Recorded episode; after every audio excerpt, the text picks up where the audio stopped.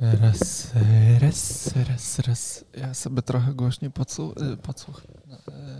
odsłuch.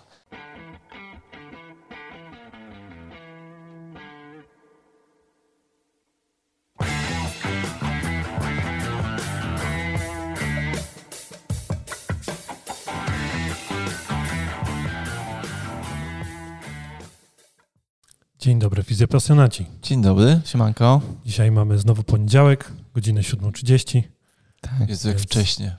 Wiecie, o której ja muszę wstać, żeby tu na 7:30 dojechać? Dokładnie. Ciężkie dla mnie też, poranki zawsze są ciężkie. A ja lubię poranki. Więc rozpoczęliśmy właśnie 22 odcinek. 22? Tak. 22. Tak. 22 odcinek PhysioPassion na Podsłuchu. Mam wrażenie, że Darkowi największą trudność w robieniu tego podcastu sprawia liczenie odcinków. No mówię ci, ja mam pamięć złotej rybki, więc takie coś jak liczby czy coś, to się mnie nie ima w ogóle. Nie imie mnie się to. Razem ze mną w studiu Jakub Durczak. Dzień dobry. Powiedz coś więcej.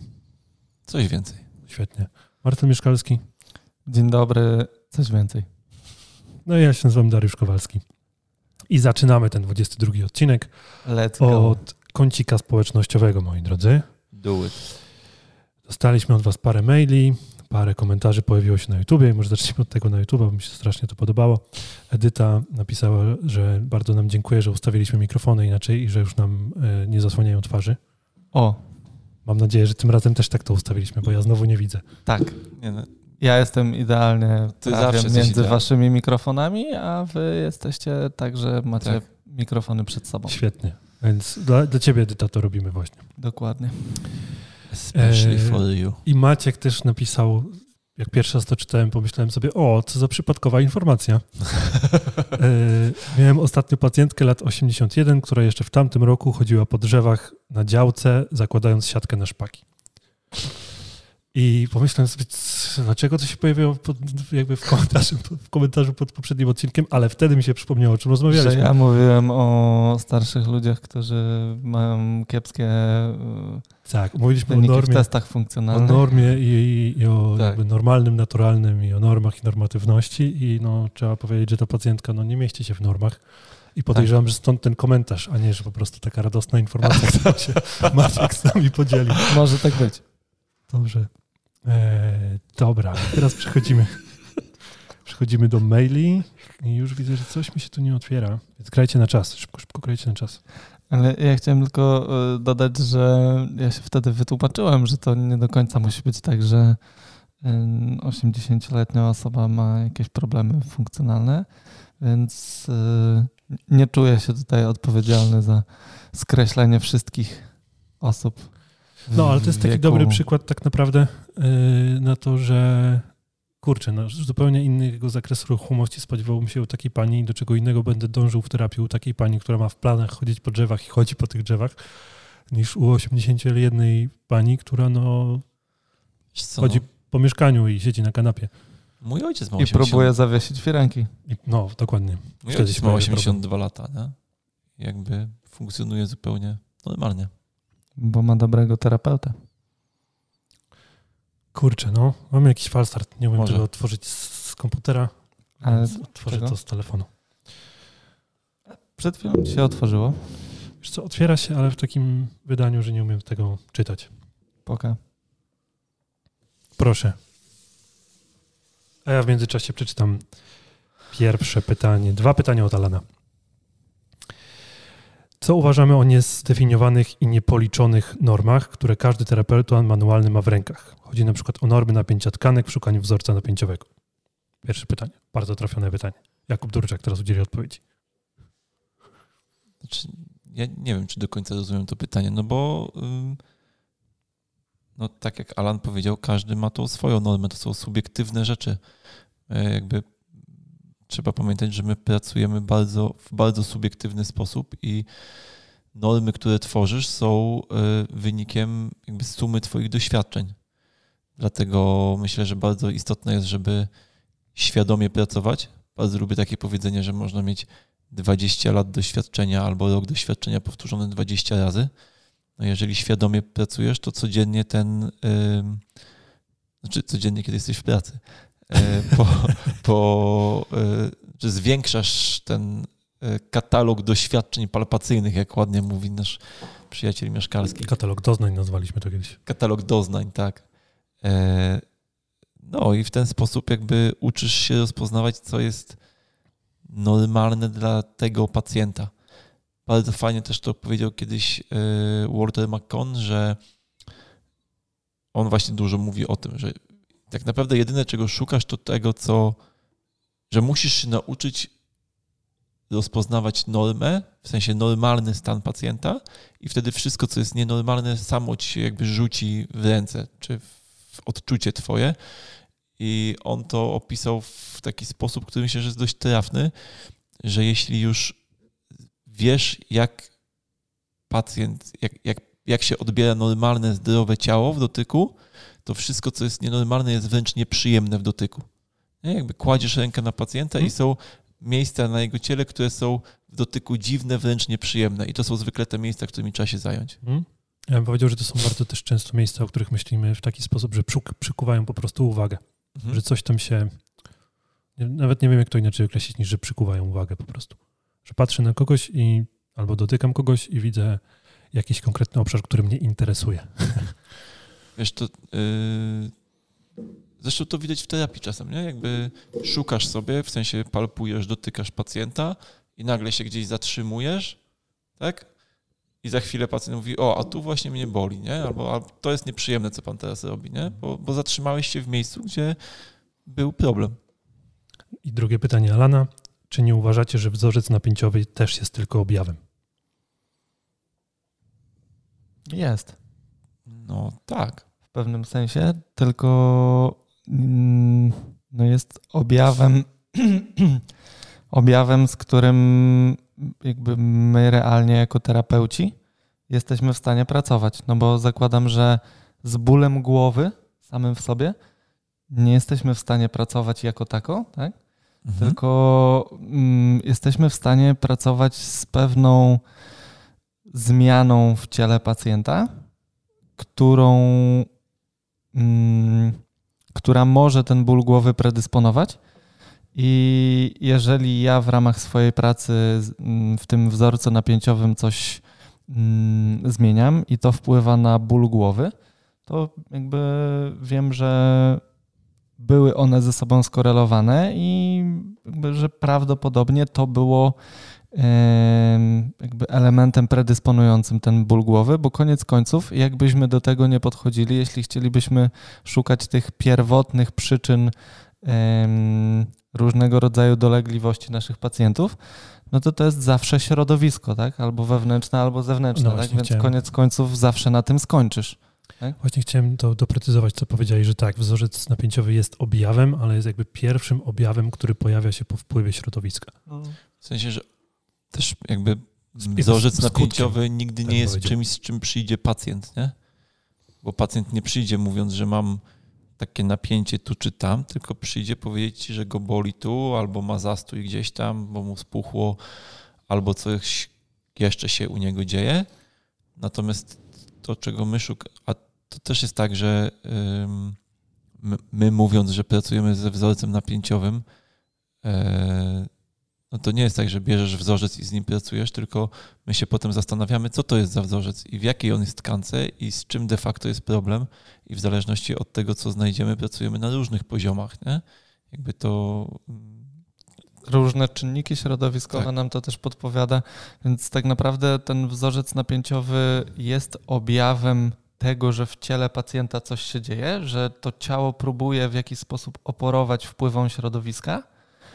I dla mnie osobiście, ja to sobie tak tłumaczę, jest takim językiem komunikacji, za pomocą którego ja jestem w stanie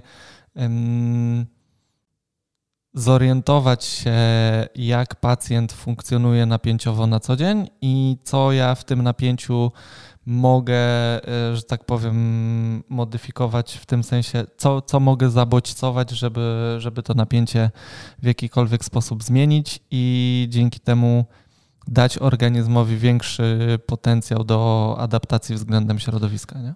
Ja bym jeszcze to powiedział w ten sposób, że wzorzec napięciowy jest objawem tego, że organizm jakby stracił możliwość bezobjawowego kompensowania wpływów środowiskowych. Co masz na myśli bezobjawowego? Znaczy, ja się zgadzam z tym, tylko musisz to precyzować, co masz na myśli bezobjawowego. No bo my cały czas, jeżeli jesteśmy w stanie zdrowia, nic nam nie dolega, no to też cały czas oporujemy różne negatywne czynniki środowiskowe, tylko że organizm oporuje je jakby bez wysiłku, można powiedzieć, tak? Czy jakby ten wysiłek jest... dopasowany jakby do środowiska, tak, no? Jest, nie powoduje wystąpienia żadnych objawów, nie? Jakby jest to wszystko dobrze skompensowane. W momencie, w którym potencjał do tego, żeby radzić sobie z czynnikami środowiskowymi się wyczerpuje, no to pojawia się jakby pierwsza widoczna kompensacja. Wzorzec napięciowy. Jasne. Nasz nadworny hackerman już tutaj przywrócił i mogę czytać z komputera, więc bardzo ci dziękuję, Marcel. Polecam się. Hania do nas pisze, że już na naszym podcaście wypowiadaliśmy się na temat ruchu i o tym, że jest ważny, na temat aktywności fizycznej i że rozmawialiśmy o natural movement i o ściance wspinaczkowej, a Hania pyta, a co z jogą? To ja mogę odpowiedzieć na to pytanie. No to proszę, to odpowiedz. Mam różne przemyślenia i nawet mam ostatnio... Była u mnie 2 razy pacjentka jogi, w sensie, która jest instruktorem jogi i z nią rozmawiałem i nawet możliwe, że zrobimy jakieś spotkanie z joginami u nas w klinice.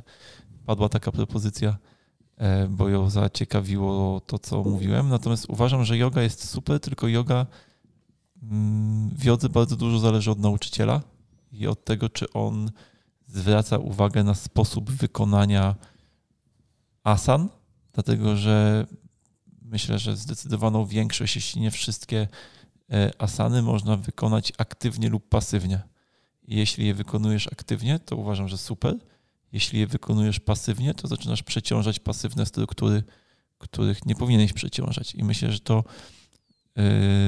z jogą może być tylko problem naszej europejskiej mentalności, że my chcemy jakby dużo i szybko i generalnie w jodze celem nie powinno być jak najszybsze zrobienie asany w pełnym zakresie lub utrzymanie je przez maksymalnie długi czas, tylko powinno być wykonanie jej prawidłowo.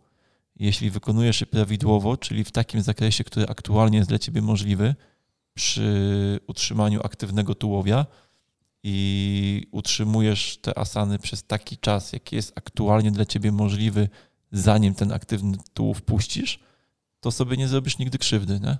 Krzywdę zrobisz sobie wtedy, kiedy robisz za dużo lub za długo. Po prostu. No, ja też mam wątpliwości co do jogi, jeśli chodzi o takie ekstremalne już osoby, które tak jogę, że tak powiem, ekstremalnie uprawiają i mają takie hipermobilności, że to aż po prostu ciężko w to uwierzyć. I jeśli mam takich pacjentów, to przynajmniej z mojego doświadczenia, oni mają naprawdę sporo problemów.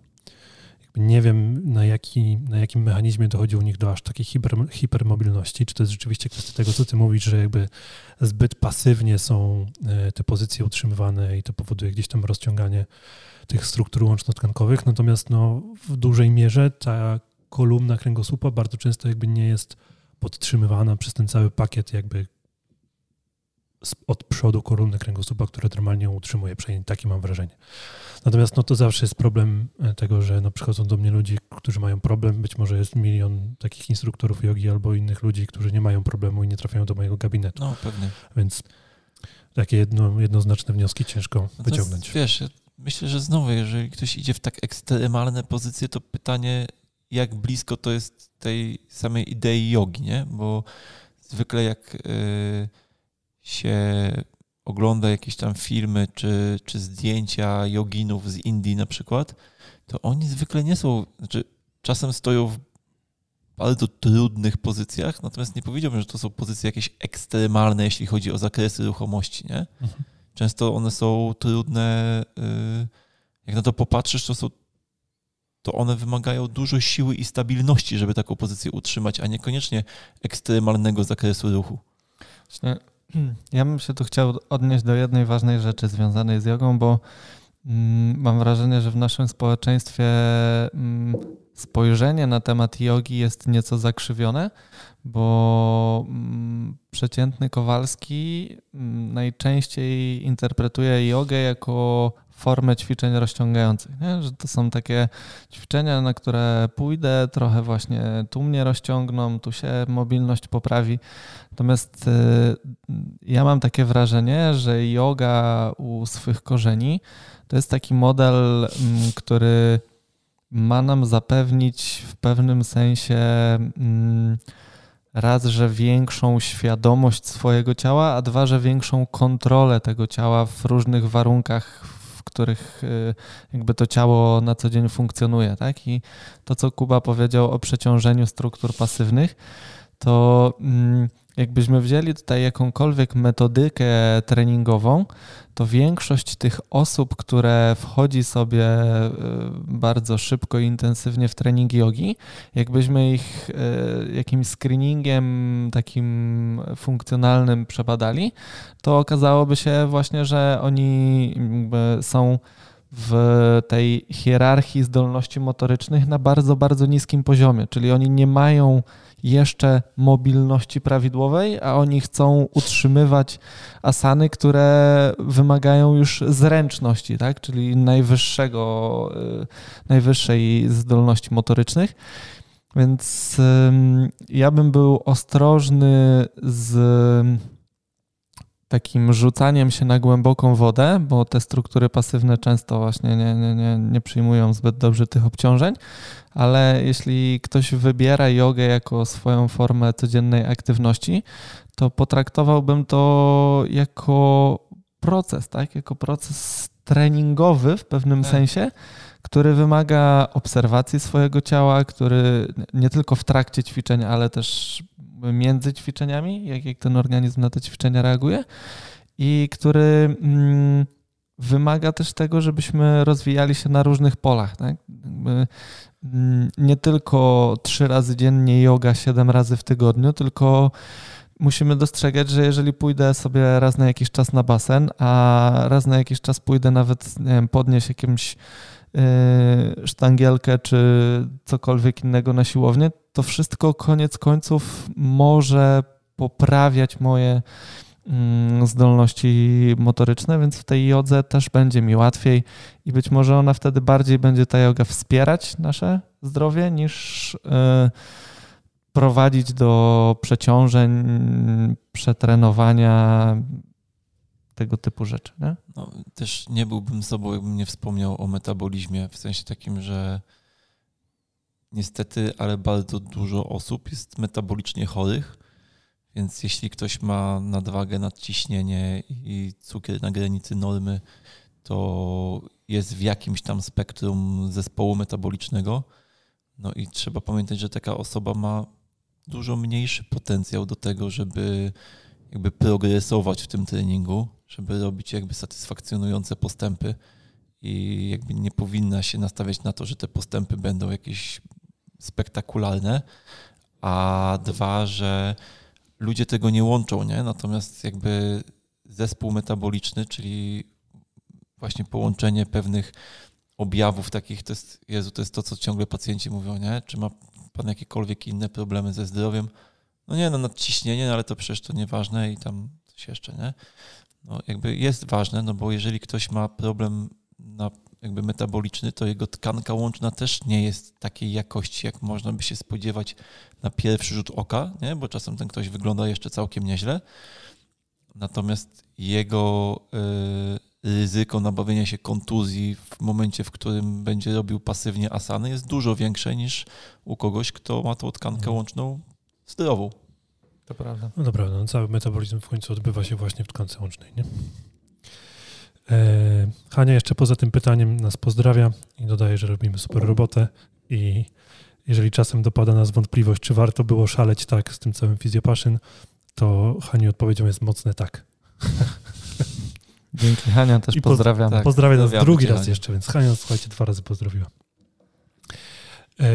Bartek napisał mi SMS-a po naszym ostatnim podcaście, bo mówiliśmy o syropie, weźcie zaczęli mówić o tusipeku i coś tam, ja mówiłem, że był taki smaczny syrop, którego nie potrafię sobie przypomnieć nazwy i mi chodziło o Sanostol. Okej. Pamiętasz Marcel Sanostol? Ja muszę pamiętać, nie wiem, czy ty pamiętasz Sanostol. Nie, kojarzę. Znaczy, kojarzę tą nazwę, ale jakoś chyba nie odegrał w moim życiu jakiejś większej roli. To był taki syropek chyba, wiesz, taki witaminowo wzmacniający, coś takiego, wiesz. Natomiast ja wszystkim polecam czarny syrop. Była jakaś taka reklama nawet. Sanostol. Nie wierzę, że to się odbyło właśnie. Ale czarny chiński syrop wszystkim polecam na gardło. Sam czuję, że muszę się przyjąć trochę. Monika do nas napisała, że ten poprzedni odcinek wyszedł nam strasznie śmieszkowy. Mam nadzieję znowu, że to jest komplement. I że zwróciliśmy uwagę na to, co to jest właśnie norma i zaczęła się w związku z tym przyglądać troszeczkę inaczej swoim pacjentom. No i pojawiło jej się w głowie pytanie, czy wyznacznikiem przekroczenia tej naturalnej granicy u pacjenta będzie odczuwalny przez niego ból. Czy tak powinniśmy to interpretować? Moim zdaniem nie. Jakby ból już jest trochę za późno. W sensie ból... I tak i nie, bo znowu percepcja bólu jest takim zjawiskiem, które jest na tyle złożone, że są sytuacje, w których... Znaczy generalnie mówi się o tym, że ból nie jest wyznacznikiem tego, co się dzieje w tkankach, czyli nie musi być przejawem jakiegoś organicznego procesu uszkodzenia tej tkanki. Natomiast no, jest jakąś formą sygnału ostrzegawczego, nie? Więc zawsze ten ból należy interpretować jako swego rodzaju reakcję, znowu w odpowiedzi na jakiś mniej lub bardziej określony bodziec środowiskowy. Problem polega na tym, że tych bodźców środowiskowych jest na tyle dużo, że jednoznaczna ocena czy jednoznaczny wniosek pod kątem tego, że momentem, w którym coś przestało być dla pacjenta normalne, to jest moment, w którym pojawia się ból, to myślę, że dla mnie, ja nie postawiłbym znaku równości między tymi dwoma sytuacjami. No ale czy nie powiedziałbyś, że jeżeli jest już ból, to coś wykluczyło już poza jakby naturalne ramy dla tego pacjenta? Niekoniecznie jakby w tym danym obszarze, ale... No coś wykroczyło, nie? W sensie takim, że możliwości kompensacyjne się w pewnym sensie skończyły, tylko no na przykład... Myślę, że trzeba wziąć kontekst pod uwagę, nie? No, sytuacja... Bo to się będzie u pacjenta z chronicznym bólem, bo tam może być sytuacja, w której ból stał się w pewnym sensie częścią jego normy, nie? Jakby przez sensytyzację jakichś obszarów.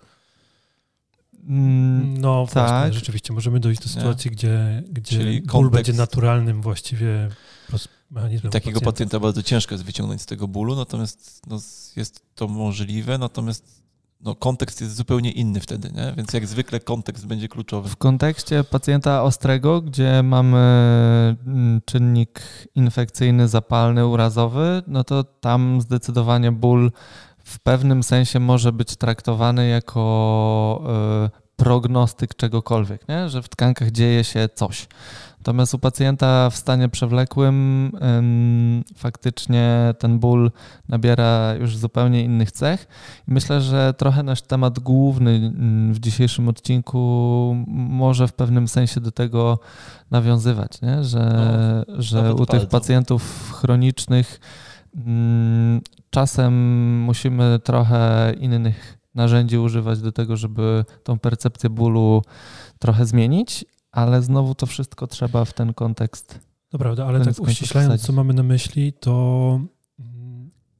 w momencie, jeżeli dojdzie już do przebudowy tkanki, czyli tak jak przynajmniej w postaci tego, w przypadku tego bólu chronicznego na przykład może się zdarzyć, że układ nerwowy zaczyna się po prostu przebudowywać, to w pewien sposób zaczynamy o tym myśleć już jako o naturalnym stanie dla tego pacjenta. I dlatego tak ciężko nam to rozgraniczyć, że ból będzie zawsze się kojarzył z tym, że to będzie stan nienaturalny. Nie? To jest jeden sposób jakby popatrzenia na to, ale też z drugiej strony można, czy jedno idzie w parze z drugim, no, że masz tych pacjentów, u których jakby nawet nie na poziomie organicznym, na poziomie przebudowy, no bo to jest jakby jeden aspekt, ale drugi aspekt jest taki, że ich percepcja zmienia się na tyle, że samo wystąpienie czynnika, który kojarzą z wystąpieniem bólu, powoduje, że faktycznie zaczynają odczuwać ból.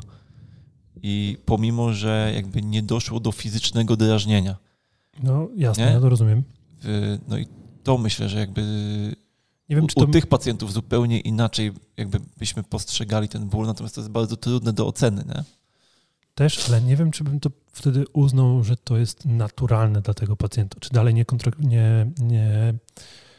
nie myślałbym o tym w kontekście jakby wzorca, niekoniecznie napięciowego w tym momencie, ale pewnego wzorca u tego pacjenta, nie? No tak, tak. Czyli tak, nie jeszcze jego normy, ale... Wzorzec myślowy, nie? Na zasadzie przywołania jakiegoś doświadczenia, czy no, pojawienia się bodźca, który uruchamia ci konkretną pętlę prowadzącą do percepcji tego bólu, nie? A jeszcze wracając do tych ostrych pacjentów, to bym powiedział, że tak, jeżeli mamy takiego typowego urazowego pacjenta, to naturalny czy norma dla pacjenta została przekroczona wtedy, kiedy pojawia się ból, ale tak naprawdę ta norma została przekroczona już wcześniej. Ból jest jakby elementem, który przychodzi na końcu tej całej układanki. No, w takim procesie, gdzie mamy charakterystykę zapalną, ból jest przejawem tego, że umierają komórki po prostu. Znaczy, komórki umierają już wcześniej, niekoniecznie musi to prowadzić do bólu, nie? Dopiero po przekroczeniu pewnego progu?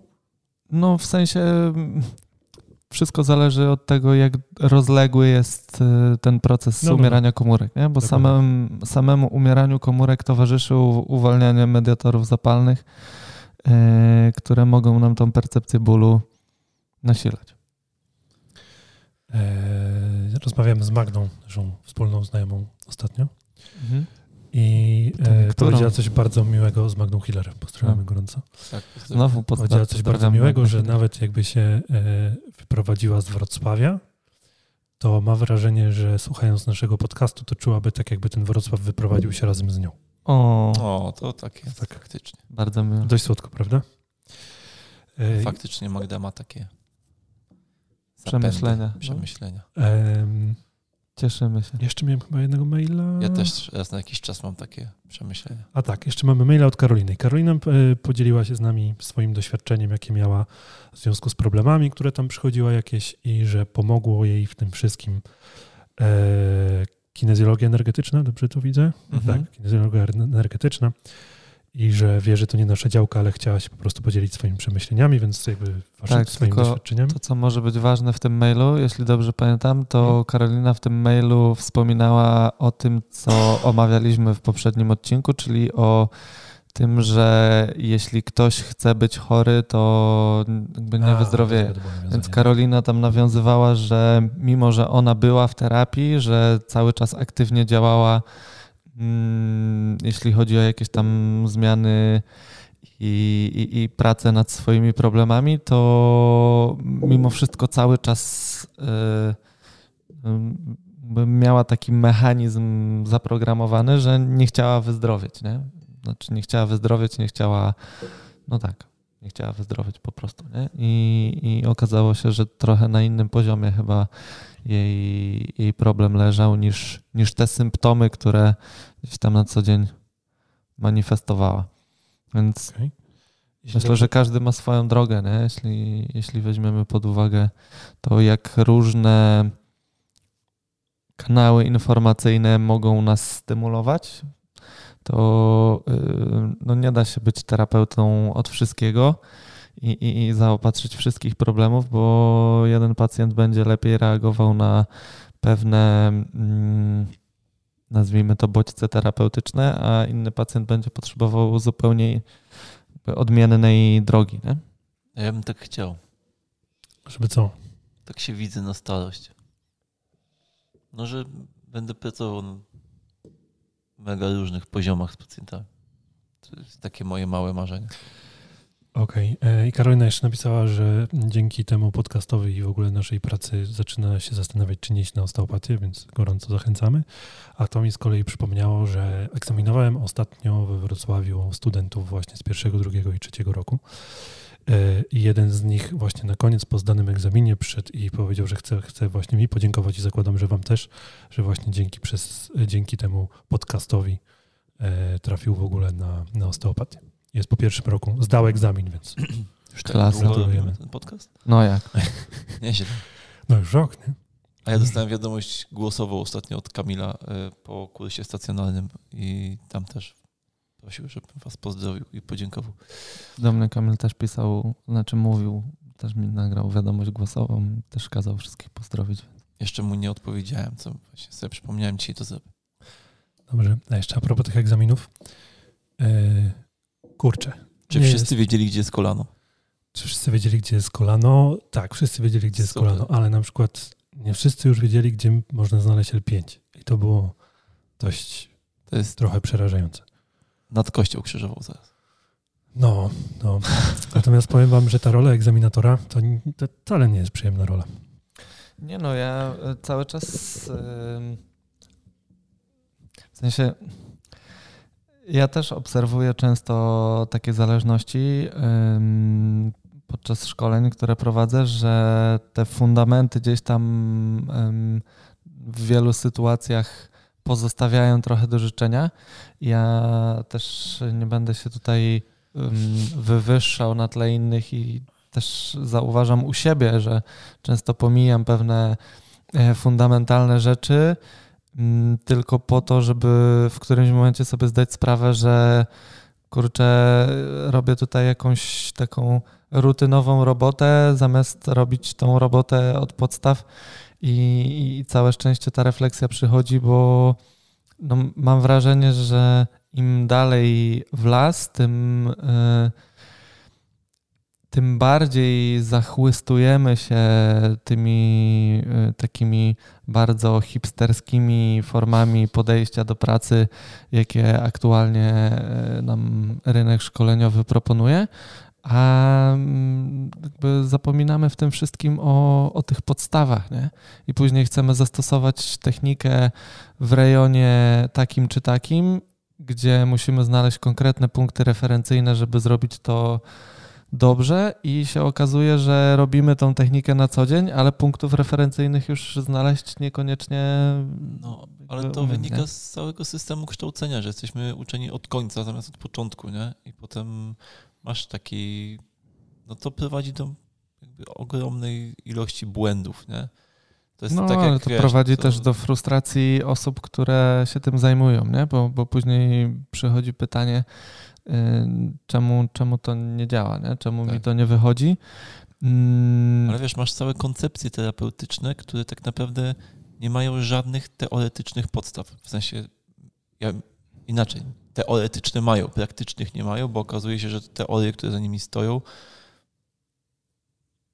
nie mają przeniesienia na praktykę. No i to na wielu poziomach się pojawia. Jutro będę robił taki wykład, na którym będę właśnie próbował pokazać, mam nadzieję, że ktoś przyjdzie, tym osobom, które przyjdą, wiesz, jak można rozpatrywać opcje odżywiania na przykład, nie? Że jeśli je rozpatrzysz jakby z punktu widzenia fizjologii, no to się okazuje, że to, co jest nam podawane jako zdrowe odżywianie, wcale niekoniecznie jest zdrowe, nie? Mhm. Wystarczy jakby sięgnąć do podstaw. Dobra, to co?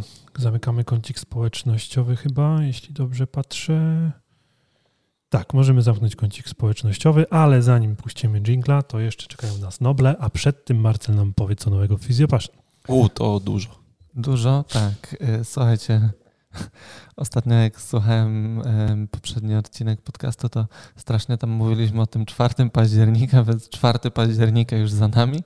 Wystartowała nowa platforma PhysioPassion i pracujemy nad tym, żeby ta platforma była takim miejscem, do którego chętnie będziecie zaglądać. Dostałem mnóstwo wiadomości. Nawet Darek pochwalił tą platformę, gdzie Darek jest zawsze takim człowiekiem, weryfikacją dla różnych pomysłów, no bo nazwijmy rzeczy po imieniu, jest po prostu marudny. Upierdliwy na maksa. Ale to dobrze, bo taka weryfikacja jest zawsze w ramach jakichś nowych pomysłów, projektów potrzebna. I Darek bardzo pochwalił, więc jestem usatysfakcjonowany. Ja, naprawdę jakby polecam. Ja zawsze się przyczepam, bo uważam, że z tego można wyciągnąć, wiecie, coś można poprawić wtedy. Natomiast tutaj no, chciałem się przyczepić, no, ale nie było do czego. No klasa.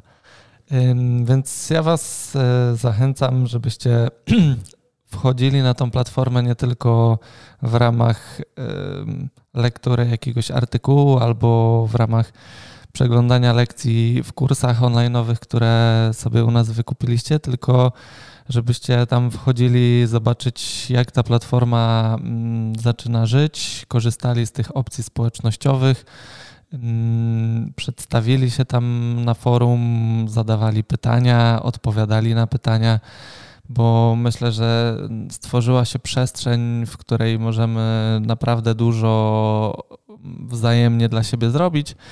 I no ja będę przykładał z chłopakami jak najwięcej energii i zaangażowania w to, żeby tak to faktycznie działało. Więc to jest pierwsza główna nowa rzecz.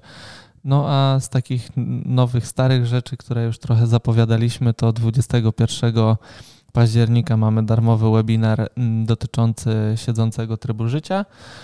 I w październiku realizujemy też, już mamy za sobą czwartkowe nagrania praktycznej części dla tego webinaru na temat siedzenia i możecie sobie taki materiał w przedsprzedaży nabyć. Co do wszystkich innych wydarzeń, bo mamy jeszcze warsztaty Kubusia 22. Te stacjonalne wydarzenia różne, tak. Bo i kursy Marcela się zbierają, niedługo ruszają i moje stacjonalne kursy, ich nie znajdziecie na stronie PhysioPassion, te moje stacjonalne kursy znajdziecie na skoliozaokiemosteopaty.pl, ale są też warsztaty. Marcel już swoje warsztaty zrobił w tym miesiącu, a ja zrobię 22. W razie jakbyście poszukiwali jakichkolwiek wydarzeń sygnowanych szyldem PhysioPassion, to macie na nowej platformie taką zakładkę jak kalendarz i w tym kalendarzu wszystkie bieżące wydarzenia, że tak powiem, możecie sobie sprawdzić, wrzucić do kalendarza. No i mamy nadzieję się z wami w tej czy innej formie spotykać regularnie. Tak. Coś jeszcze nowego, panie Darku? Chyba nie. Więc zapraszam, tak teraz mi się przyszło na myśl, że musimy na platformie utworzyć takie miejsce, gdzie można by nam też zadawać pytania na podcast, ale do tej pory, póki to miejsce jeszcze nie powstało, to zapraszamy na kontakt małpa.pl. Darek chyba słabo przeglądał tą platformę. O, jest tam takie miejsce? W każdym odcinku naszego podcastu jest taki formularz kontaktowy na samym początku, do którego zachęca nagłówek, że jeśli chcesz nam zadać jakieś pytanie, to możesz to zrobić w poniższym formularzu i taki mail już wysłany na... Myślę, że mu się udało, mail wysłany na naszego na naszą skrzynkę przychodzi już z tematem pytanie do podcastu, wtedy Maciek nam to wrzuca od razu na naszą grupę i mamy pytania od was, więc w każdym odcinku podcastu taki formularz jest. No i co? Zachęcamy. Zapraszamy.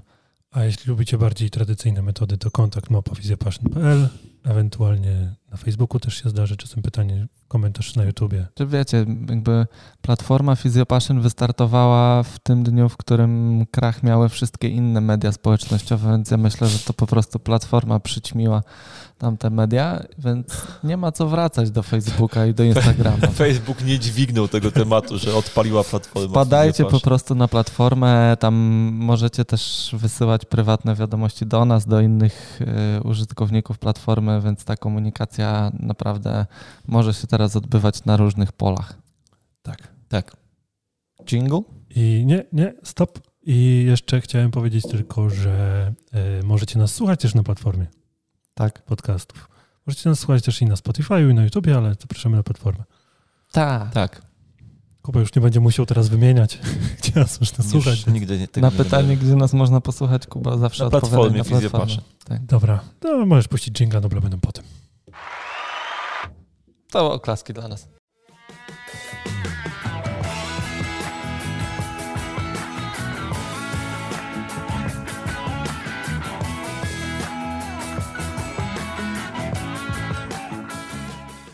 Zanim przejdziemy do naszych ulubionych antynobli, czy słyszeliście o prawdziwych noblach w dziedzinie medycyny rozdanych w tym tygodniu chyba? Nie. W zeszłym tygodniu, jak już podcast wyszedł. Dostało to dwóch panów, David Julius i Ardem Pataputę. Tak bym się jakby... Nie wiem, z jakiej narodowości jest ten pan, ale tak bym strzelił. No, coś takiego w każdym razie. W każdym razie dwóch panów.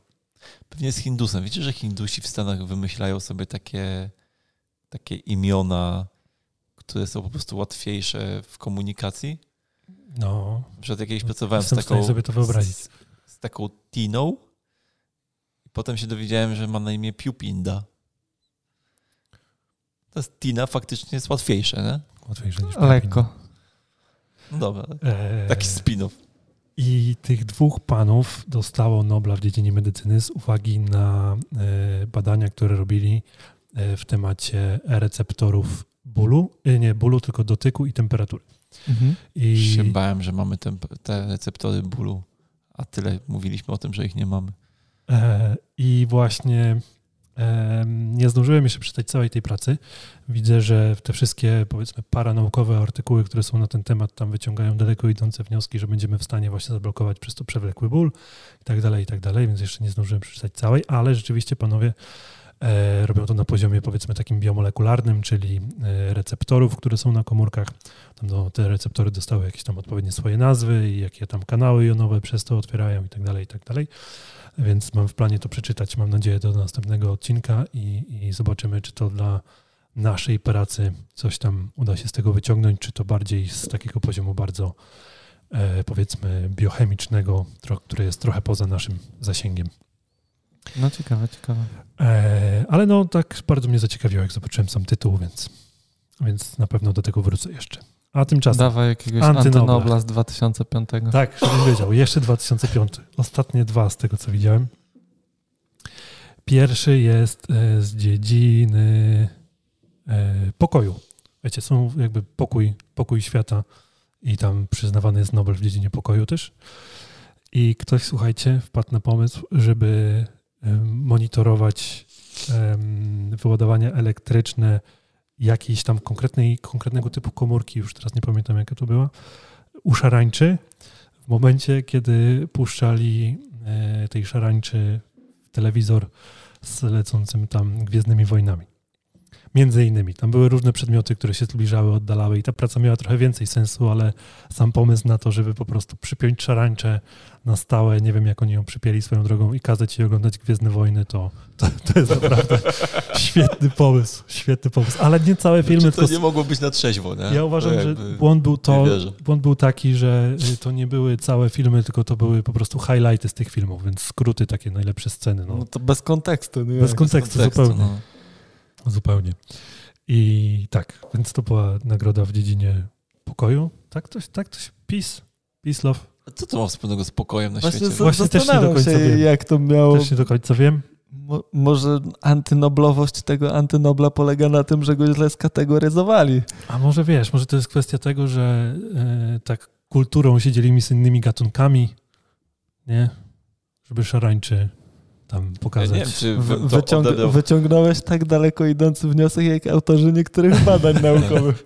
Ja nie wiem, czy chciałbym to przypiąć, wiesz. Jakby oddałbym to jako pokojowe działanie, jakby ktoś mnie przypiął na siłę i kazał oglądać filmy, które mogą mi się na przykład nie podobać. Wiesz co, w sumie to sobie tylko wyobrażam, że oni go przypięli na siłę, bo być może on po prostu wybrał, że chce oglądać te Gwiezdne Wojny. Tego nie wiem.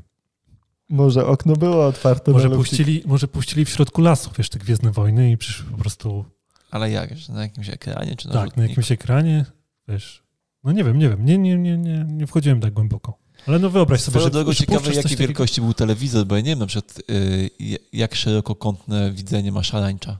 To jest drapieżnik, nie? Więc jakby w przód. U owadów to się tak chyba nie przenosi. Czasem mam takie drobne obawy... w jakim kierunku zmierzają nasze analizy w ramach tych antynobli. No? Ale nie, ja bym chciał, żebyście jedną w głowie sobie jeszcze wyobrazili, że jeżeli to nie było rzeczywiście przypięty ten szarańcz jeden do... Ale to jest w ogóle bardzo mało reprezentatywna grupa, jeden szarańcz.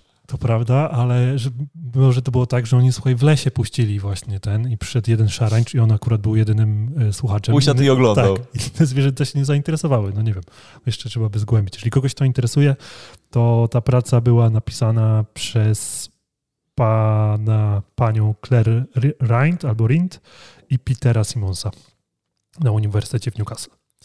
Więc można wtedy szukać takiej pracy. To się wszystko składa w całość, bo kiedyś byłem w Newcastle i tam na ulicy proponowano mi narkotyki, więc to się wszystko myślę, trzyma. Że to ci ludzie ci proponowali narkotyki w ogóle? Słucham? Może to ci ludzie byli, co ci proponowali narkotyki? Ja myślę, że ci ludzie kupują od tych ludzi te narkotyki. Albo w tą stronę. I drugi antynobel w dziedzinie żywienia dla pana Yoshirō Nakamatsu.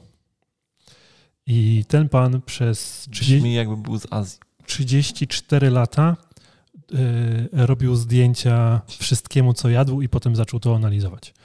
I teraz mi się wydaje, że ten Nobel w 2020 roku jest trochę jakby żadną nagrodą, bo wszyscy na Instagramie robią dokładnie tak samo. Po prostu ten gość był trendseterem. No. Tak, dokładnie był trendseterem. A na czym polegała analiza tych zdjęć? Nie, to czy nie wiem, do końca nie wiem, natomiast ta postać pana Yoshiro Nakamatsu to jest naprawdę ciekawa postać. Pan Yoshiro jest, jak to się po polsku mówi, że wymyśla rzeczy, w sensie opatentowuje sobie rzeczy. Innowatorem? Jakimś takim? Innowatorem może być. Wynalazcą. Okay. Jest wynalazcą, ma tam 365 patentów, między innymi jakiś tam fotel, który stymuluje działanie mózgu, bo gdzieś tam masuje, coś grzeje, coś ochładza, tego typu historie, takie naprawdę dziwne rzeczy. W wieku 14 lat na przykład wymyślił pompę do sosu sojowego, bo jego mama miała problem z tymi dużymi butelkami sosu sojowego, taki bardzo pomysłowy pan, ale co jest najciekawsze, to ten pan Yoshiro dochodzi do tych swoich pomysłów w bardzo specyficznych warunkach. Mianowicie jest dokument o nim. Nie oglądałem go niestety jeszcze, ale na pewno go obejrzę. On twierdzi, że mózg najlepiej myśli w momencie, wiecie, jak jest sytuacja zagrożenia życia, nie? Na przykład bierzecie udział w jakimś wypadku samochodowym i wtedy wam wszystko się dzieje w zwolnionym tempie i tak dalej, i tak dalej. Więc ten pan, żeby odtworzyć tego typu warunki, pływa w basenie do momentu, kiedy już naprawdę musi wypłynąć na powierzchnię. I mało tego, on pływa w tym basenie z notesem i z długopisem, który pisze pod wodą, żeby te pomysły, które ma, żeby mu nie uleciały. W sensie nurkuje pod wodą do momentu, aż już tak skrajnie mu brakuje powietrza i... Tak. Okay. I wtedy już ma takie poczucie zagrożenia życia i czas mu zwalnia i wtedy ma takie super pomysły i on je wtedy zapisuje. Swoją drogą ciekawi mnie to, jak on to zapisuje, jeszcze zdąży wypłynąć na powierzchnię, skoro jest tak przy samym skraju. Jest ryzyko, że kiedyś nie zdąży. To ciekawe, bo ja zawsze wychodziłem z założenia, że najlepsze pomysły to mam w saunie i pod prysznicem. Więc zupełnie po drugiej stronie spektrum. Ale coś jest w prysznicu, nie? No tak. Ja już w pewnym momencie się zastanawiałem nad tym, że sobie właśnie taki odporny na wodę notes kupić i notować rzeczy pod prysznicem. No. Widzisz, to drugi Yoshiro, polski Yoshiro. Z prysznicem ludzie tak robią. Tak, nie? Ja wiem. Takie friki organizacji swojego życia i wiecie, tam realizowania różnych pomysłów robią takie rzeczy. Ale ja mam teorię na to, dlaczego pod prysznicem to tak dobrze idzie. Dawaj. Bo to jest jeden z niewielu momentów w ciągu twojego dnia, kiedy ty jesteś sam ze sobą i nie masz innych źródeł informacji. Trochę tak. Nie masz, po prostu jak jesteś gdziekolwiek indziej, masz ten telefon, wszędzie masz książkę, bodźce, masz coś tam wszędzie bodźce, a tu zostajesz na chwilę sam ze sobą i jedyne co, to kapie trochę wody. Więc myślę, że to jest taki czynnik. Dla mnie takim życiowym game changerem jest jakby wynalezienie deszczownicy. Nie? Ja też tak uważam. Kocham deszczownicę. Nie mam ochoty iść pod prysznicę, jak nie ma deszczownicy generalnie. No, to jak gdzieś jadę prowadzić szkolenia i w hotelu nie ma deszczownicy, to mam zawsze takie damn, nie ma deszczownicy. Czuję się jak taka rozpieszczona gwiazda rocka. Nie, no w ogóle lipa, nie ma deszczownicy. Wychodzę stąd. Dzisiaj... Ale bukujesz ten hotel następnym razem, czy szukasz innego? Szukam innego. I dostaję z wanną. Ale a propos, to jest największa masakra. Dzisiaj w SC, jak jechałem do gabinetu, była rozkminka wanna czy prysznic. Co wy o tym sądzicie? Z kolei moje ustanowiono. Na wanna. Co dzień prysznic, zdecydowanie. Ale raz na jakiś czas skoczyło. Ja bardzo rzadko, ale... Raz na 3 miesiące. Nie, to ja nie mam wanny, więc rzadziej. Jak mnie boli. W sensie, ja jestem... Co cię boli? Nie, czasem tak mam, że na przykład jak mi klęknie szyja, to mam takie, dobra, idę do gorącej wanny. Nie? No właśnie, ja nie jestem na co dzień zwolennikiem takich gorących kąpieli, raczej wolę prysznic z zimną wodą. Nie rozumiem w ogóle ludzi, którzy mają problem z tym, że jadą gdzieś i nie ma ciepłej wody pod prysznicem, bo dla mnie to nie robi żadnej różnicy. Czy... Co, ty pod zimną wodą, pod prysznicem stoisz? No. I... Ale taką całkiem zimną? No. Edyta. I jakby faktycznie taka sytuacja, którą sobie utożsamiam z leżeniem w wannie, to jest sytuacja, w której skrajnie potrzebuję się odpiąć od rzeczywistości, nie? Ale nie miałam takich sytuacji zbyt często, więc... Dobra, zakończamy ten personalny kącik. Tak. Idziemy do następnego.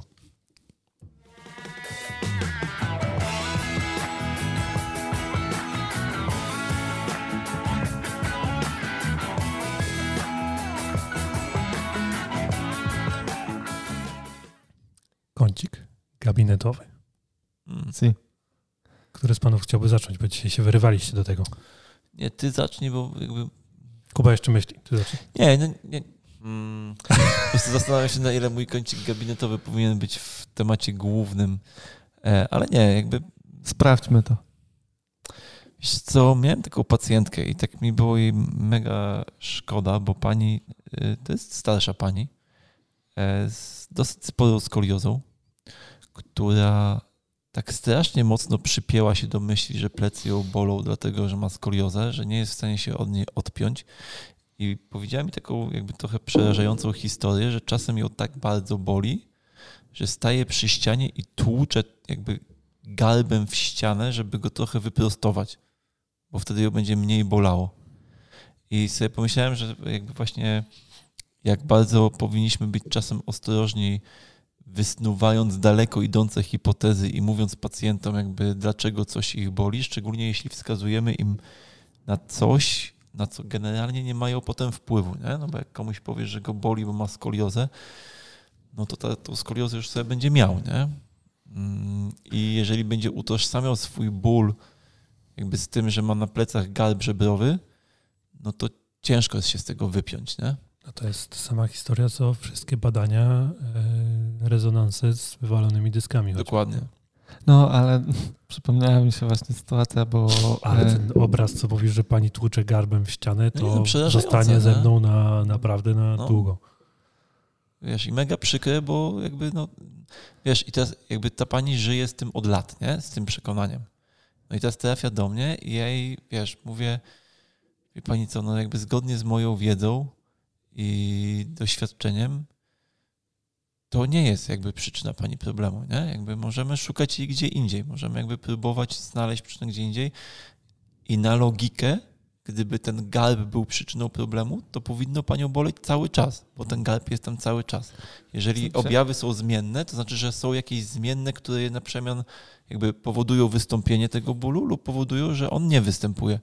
Więc jakby idźmy w tą stronę. Wczoraj, teraz mi przypomniałeś, wczoraj miałem dokładnie taką samą rozmowę z jedną pacjentką, która z kolei nie ma garba, natomiast ma, jak to jest napisane bardzo fachowo w opisie tego, w rozpoznaniu, że ma odprostowany tam odcinek piersiowy.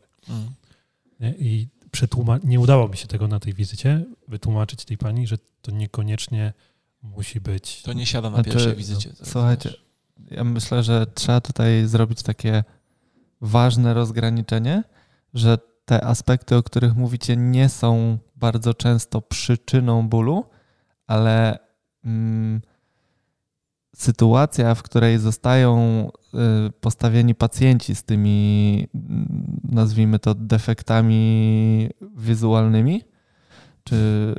No nie, to znowu źle brzmi, więc nie jest to w trendzie body positive. O Boże! Ale...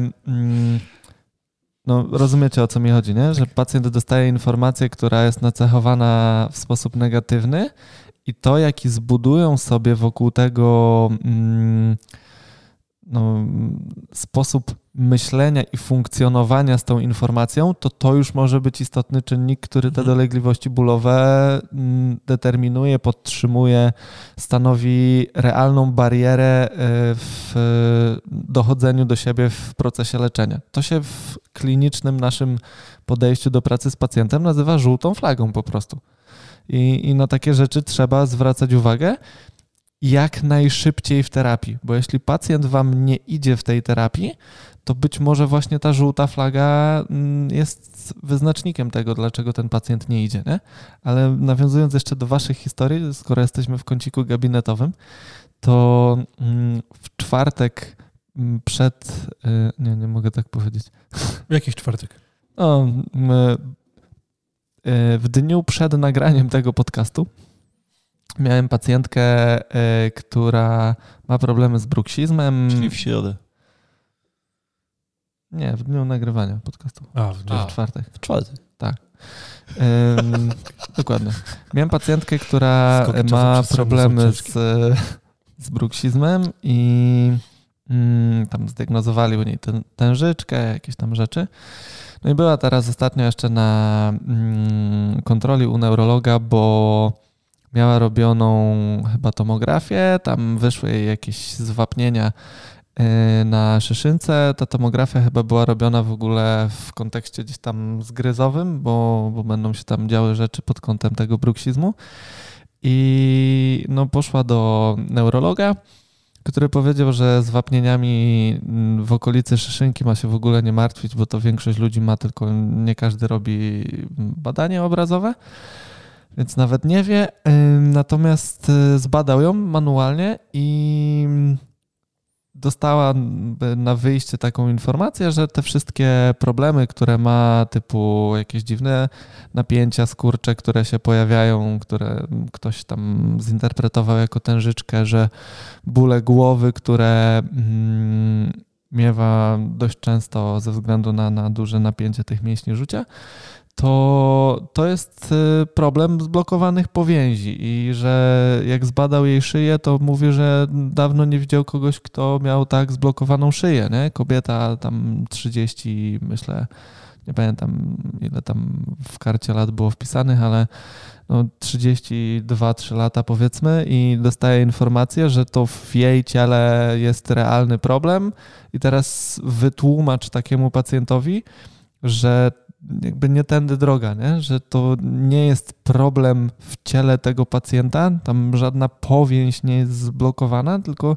te wszystkie rzeczy, które zinterpretował neurolog, są reakcją na coś, nie? I teraz możemy przechodzić przez katusze i tą pacjentkę, tak jak twoja pacjentka bije sobie garbem o ścianę, możemy ją tam torturować piłeczkami, wałkami, innymi rzeczami, które przyniosą jej chwilową ulgę, jeśli chodzi o odczucie napięcia z ciała. Natomiast jeśli nie zwrócimy jej uwagi na realny problem, a u tej pacjentki ewidentnie to tak działa, nie? Jest bodziec stresowy w środowisku związany z dużym nagromadzeniem pracy w jakimś tam okresie i automatyczna reakcja, która za tym idzie, nie? I jakby dopóki nie zbuduje sobie narzędzi, które pozwolą jej lepiej się do tego adaptować albo nie rozłoży sobie tej pracy jakoś sensowniej, tak żeby nie przekraczać tych swoich zasobów, to będzie wracać cały czas z tym samym problemem i żaden wałek, piłeczka i odblokowywanie powięzi czy też szyi niewiele tu zmieni, nie? Bardzo lubię termin rozbijanie powięzi. Wyobrażam sobie zawsze tłuczek do mięsa i... bo jak inaczej to zinterpretować, nie?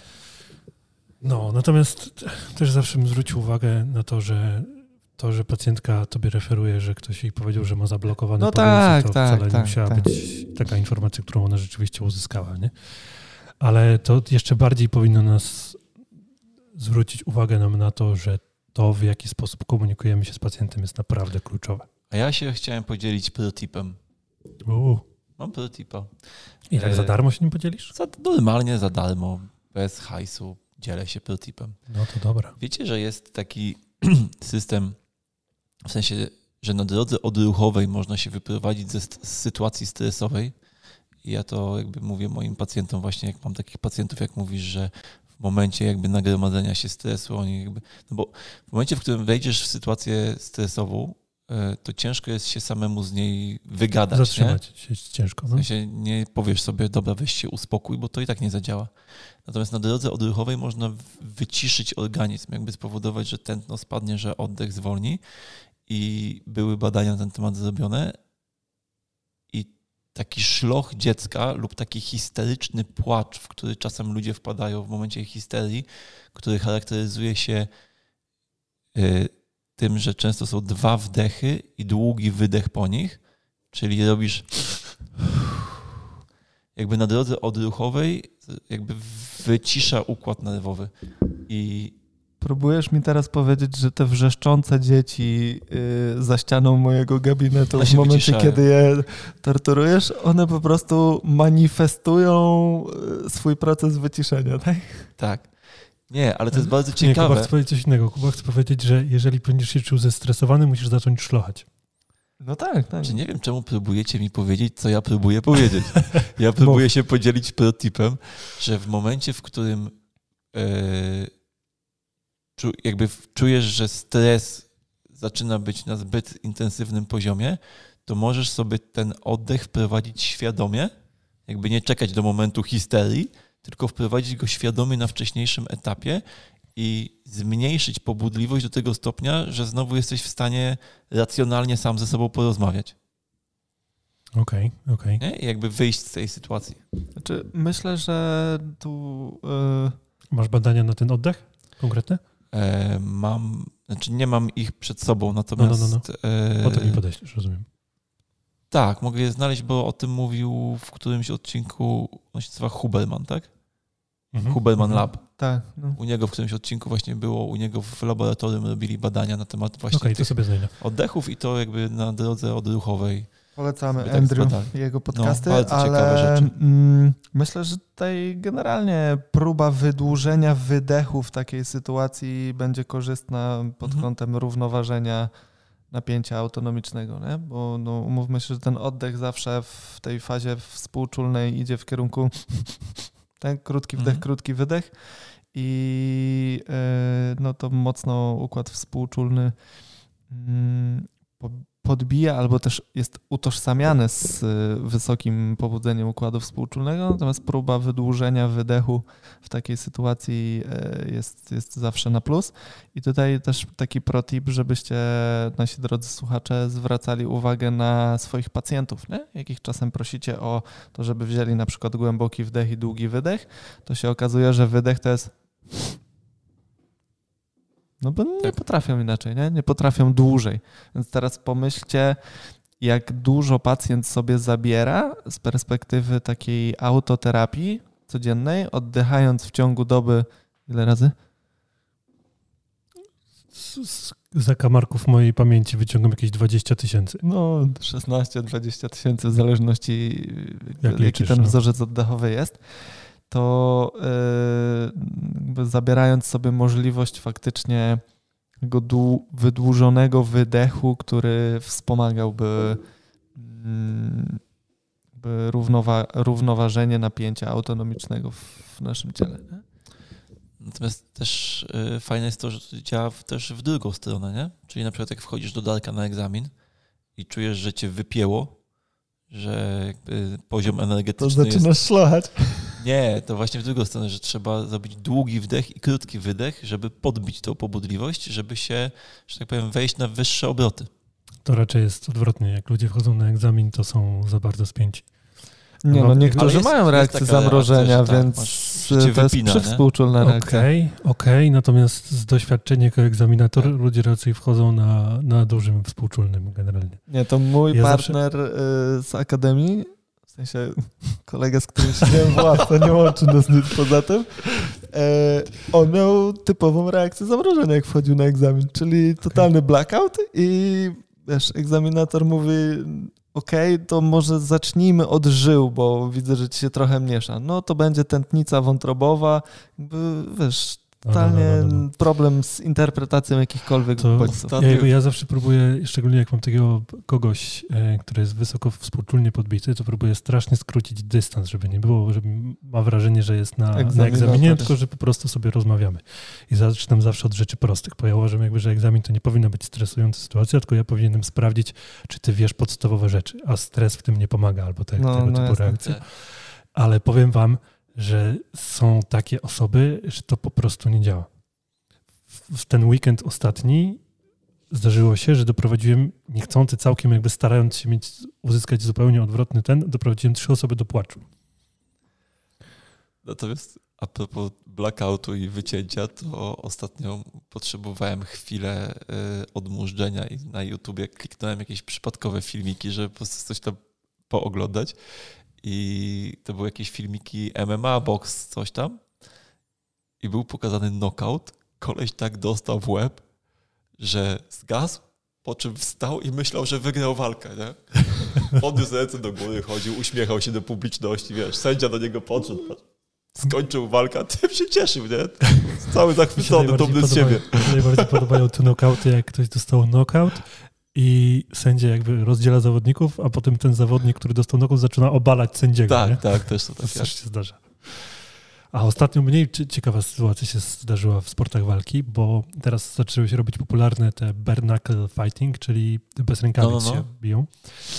I ostatnio gość po walce niestety zszedł.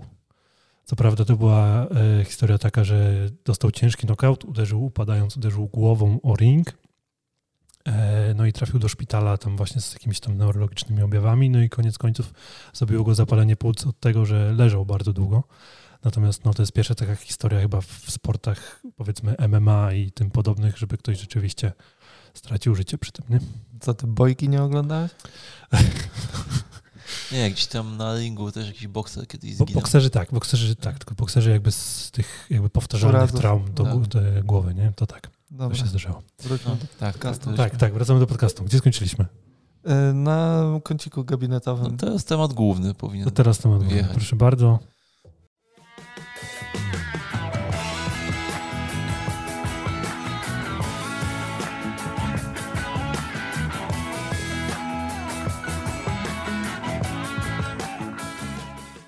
Czy ktoś wie, czym ja się bawię cały podcast? Bo... Nie, ale mnie to intryguje od samego początku. Znalazłem to wczoraj na moim biurku. Nie mam pojęcia, co to jest. Okay. Bardzo fajna zabawka. Boże, słuchacze drodzy, Kuba, pokaż to kamery. Czy ktoś wie, czym Kuba się bawi? I to taka wygląda jak podcastu. Gumowa nakładka na coś, ale nie wiem na co. Na nóżkę jakąś może. No dobra, mniejsza z tym. Bo mamy... Co mamy? Temat główny. Proszę. Tak.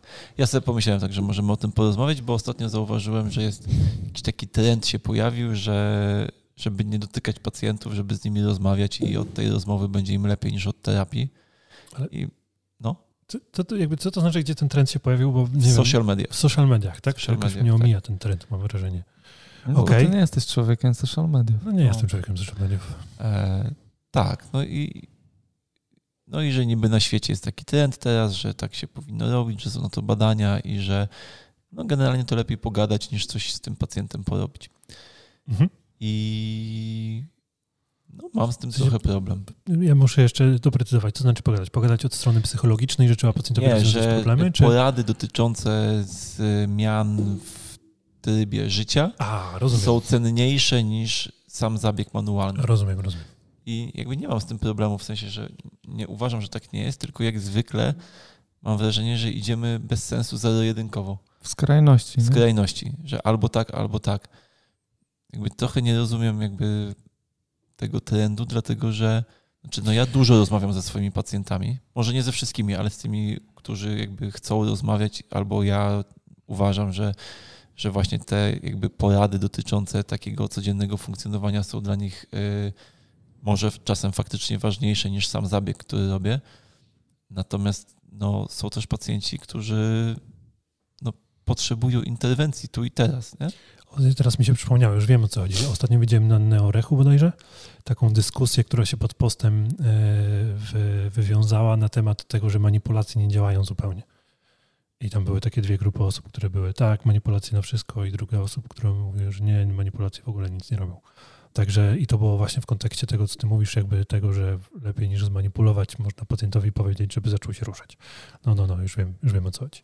No to jest, dla mnie to jest taka trochę rozmowa jakby, nie wiem, znaczy nie lubię tych określeń typowo polskie, ale tak mi się trochę wydaje, nie? Że to jest taka sama rozmowa jak, wiesz, na zasadzie co jest lepsze, Wielkanoc czy Boże Narodzenie. Czyli nie? Wojna polsko-polska. Tak.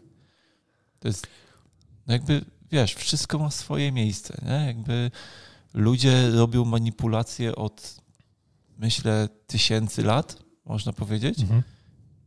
Więc zakładam, że jakby jest jakieś miejsce dla nich w terapii. Jakby, jeśli ktoś robi manipulację każdemu pacjentowi, no to myślę, że może gdzieś się pomylił.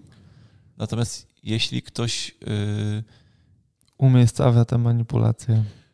Jeśli ktoś ich nie robi wcale, przy czym mówiąc manipulację, nie mam na myśli jakby koniecznie technik HVLA, nie? Bo ja rozumiem, że ktoś może ich nie używać, bo nie wiem, nie czuje się z nimi pewnie lub ich nie lubi lub cokolwiek innego i jakby to, czy ktoś umie wykonywać HVLA czy nie, jakby nie warunkuje tego, czy jest dobrym terapeutą czy nie, bo można prowadzić super terapię, nigdy w życiu nie robiąc żadnej manipulacji i można robić super terapię używając manipulacji stawowych. Natomiast faktycznie no, znowu jakby od kontekstu będzie zależało, ile pacjent potrzebuje faktycznej interwencji manualnej, a ile potrzebuje jakby rozmowy i jakiejś porady w różnych aspektach swojego funkcjonowania. I też myślę, że w zależności od tego, na jakim etapie terapii jest, czy na jakim etapie swojego problemu przychodzi, ta proporcja będzie różna, nie? No mnie akurat przy tej konkretnej dyskusji, o której mówiłem, zadziwiło to, bo tam nie pamiętam kto podawał badania, że właśnie interwencja taka gadana, a interwencja manipulacyjna, jakby to było badane. Manipulacje na dany odcinek kręgosłupa albo tam podpowiedź, co można z tym robić jakby w życiu i że u pacjentów chronicznych z chronicznymi bólami tego odcinka. No i jakby w życiu by mi nie przyszło do głowy, żeby pacjent, myślę, że żadnemu terapeucie, że jak mam pacjenta z chronicznym bólem pleców, to ja mu zrobię 3 manipulacje na ten segment i to jest moja terapia cała. No ale to jest typowy przykład badań, które mają udowodnić konkretną hipotezę, tak? Albo obalić. Czyli mam hipotezę, że porada słowna jest bardziej skuteczna od manipulacji, więc biorę grupę pacjentów, u których wiem, że te manipulacje są mało skuteczne, robię im porady, u których wiem, że u nich mam jakby dużą szansę zadziałać poradą i potem mówię, że porady są lepsze od manipulacji. No w tej grupie oczywiście, że tak. No i właśnie o to chodzi, że bardzo często wyciągamy daleko idące wnioski z badań naukowych, tylko dlatego, że nazywają się badaniami naukowymi. I jak widziałem jakby te dyskusje i tam właśnie ludzie, którzy się obrzucali różnymi obelgami, to w jedną, to w drugą stronę, to jakby problem było to, że ci, którzy byli po tej stronie, że manipulacje nie działają, jakby w ogóle pominęli ten konkretny aspekt, że to jest jakby to było na konkretnej grupie badanych, nie? U pacjentów, którzy mają bardzo długą tam historię tego i tego, nie? Więc... Ja myślę, że zgodzę się tutaj z Kubą, że ta wojna polsko-polska nam nie pomaga, bo my mamy taką tendencję mojszości w Polsce, nie? Czyli jeżeli coś... Mojsze jest bardziej... Mojsze niż twojsze. Moja prawda jest najmojsza. Tak. I staramy się w pewnym sensie promować pewien sposób myślenia jako jedyny prawdziwy albo jedyny nie wiem, działający, udowodniony. My mało rzeczy udowodniliśmy z perspektywy badań. My wysunęliśmy pewne założenia, które dają nam podwaliny do tego, żeby prowadzić dalsze badania. Natomiast my mało rzeczy udowodniliśmy w badaniach, tym bardziej, że większość badań to są badania korelacyjne, czyli one nie udowadniają niczego, tylko pokazują pewną korelację. Więc i jak to się mój serdeczny przyjaciel Maciek Duczyński często trochę ironicznie podśmiechuje, a akurat jest człowiekiem, który bardzo dużo badań śledzi, to można by było zbadać korelację jakby śmierci pod wpływem zjedzenia kanapki z żółtym serem. Nie? Jakby też jakaś korelacja. 100% korelacji, bo każdy kiedyś zjadł kanapkę z żółtym serem.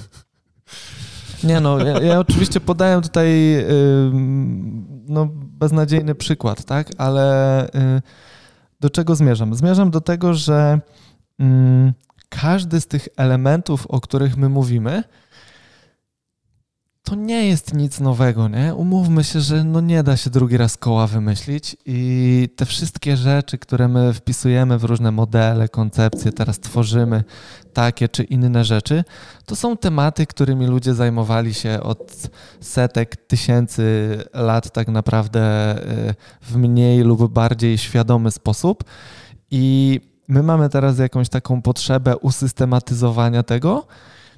Natomiast zawsze w takim jednokierunkowym trendzie, nie? Że naprawdę to jest przyszłość. Tak? Teraz będziemy tylko rozmawiać z pacjentami, no to jeżeli będziemy teraz tylko rozmawiać z pacjentami, a jest to pewna forma interwencji terapeutycznej, to tak jak wszyscy przyczepiają się do palpacji, wszyscy przyczepiają się do technik manualnych, które są subiektywne, to ja mam pytanie, jak diagnozuje się takich pacjentów pod kątem rozmowy? Robi się kwestionariusz, nie wiem, niepełnosprawności związanych z czynnościami codziennymi? Robimy, nie wiem, kwestionariusz subiektywnych odczuć pacjenta względem problemu, który zgłasza? I na bazie jakich norm w tych diagnostycznych narzędziach decydujemy, że ta interwencja słowna powinna być taka lub inna. No bo jeżeli przychodzi do mnie pacjent, który mówi, że nie ma na co dzień aktywności, tak? No to wysuwam logiczny wniosek, muszę temu pacjentowi zalecić, żeby się więcej ruszał, nie? No tylko teraz znowu wracamy do pojęcia normalne, a normatywne, tak? Ile to będzie normatywnie więcej dla tego pacjenta, a ile dla tamtego, biorąc pod uwagę, że ten pacjent ma takie, takie i takie czynniki ryzyka albo choroby towarzyszące, a badania, które zostały przeprowadzone i pokazują, że powinniśmy się ruszać tyle i tyle w ciągu tygodnia, są przeprowadzone na zupełnie innej grupie pacjentów, nie? Więc ja naprawdę mam tutaj takie głębokie przesłanie do wszystkich, że starajmy się znaleźć w tym wszystkim wspólny język i bądźmy otwarci na różne doświadczenia w tym wszystkim, bo ja też kiedyś myślałem, że trend, w którym ja się rozwijam, jest po prostu jakiś najlepszy. Mega, nie? Nie da się lepiej. I dzisiaj jestem daleki od tego, żeby komukolwiek polecać osteopatię, w tym sensie, że ja mogę opowiedzieć o moich doświadczeniach z osteopatią. Jeśli kogoś to interesuje i ciekawi do tego stopnia, żeby w tym kierunku pójść, to super. Natomiast ja nie mam ani trochę potrzeby pokazywania komuś osteopatii jako jedynie słusznego podejścia do terapii pacjentów.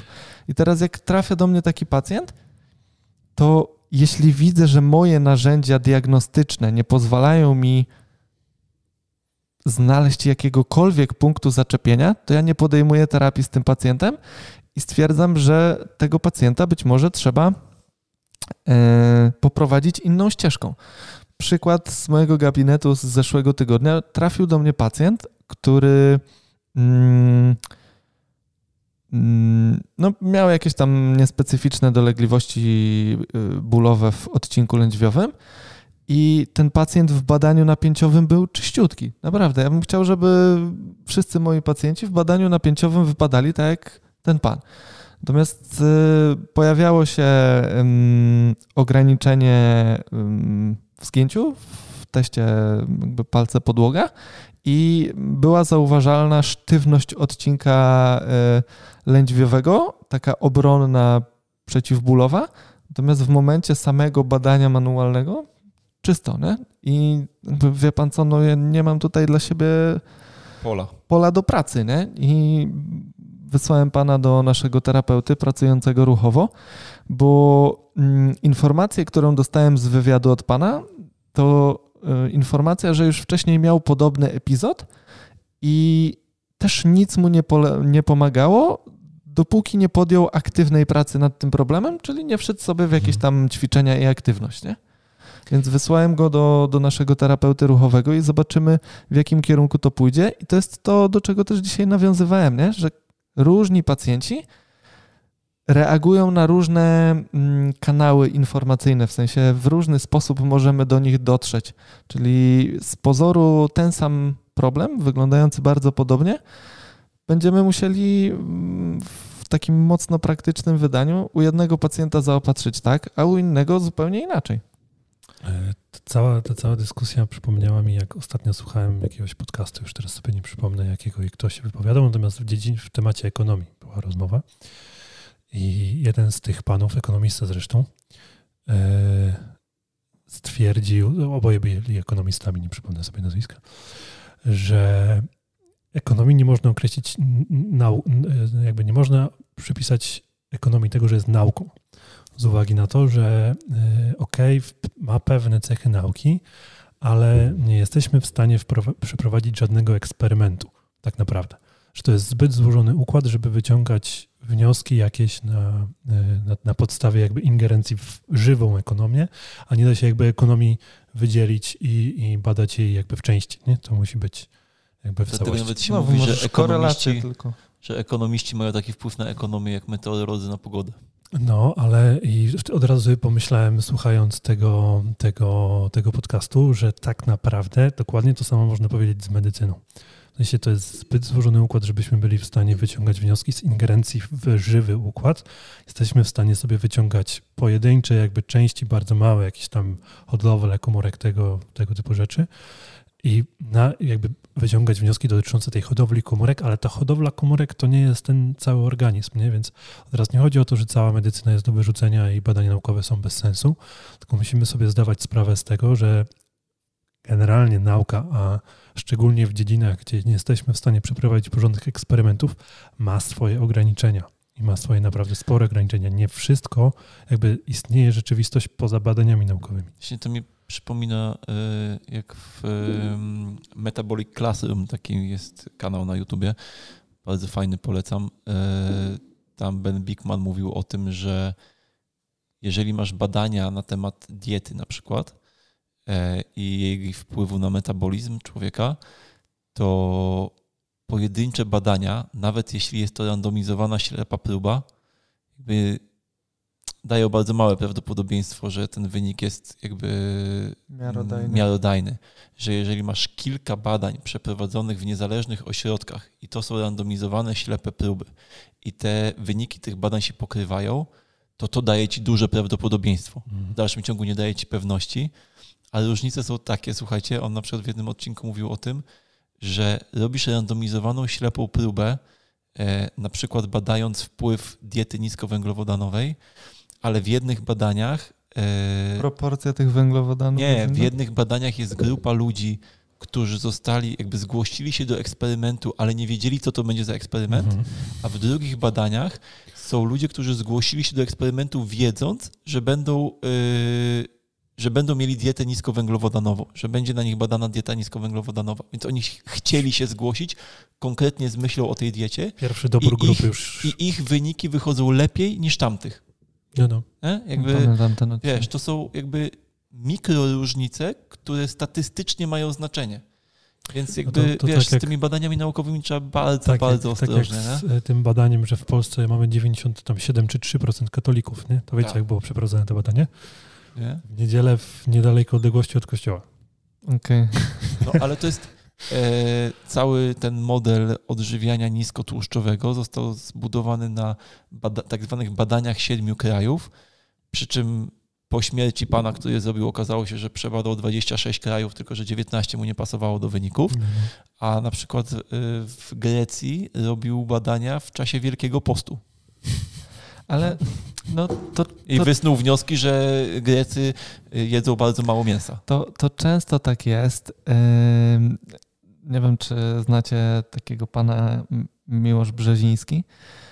Lubię też słuchać z nim różnego rodzaju podcasty i jego wystąpienia, bo to jest gość, który taki bardzo otwarty i no świetny w odbiorze sposób mówi o różnych kwestiach.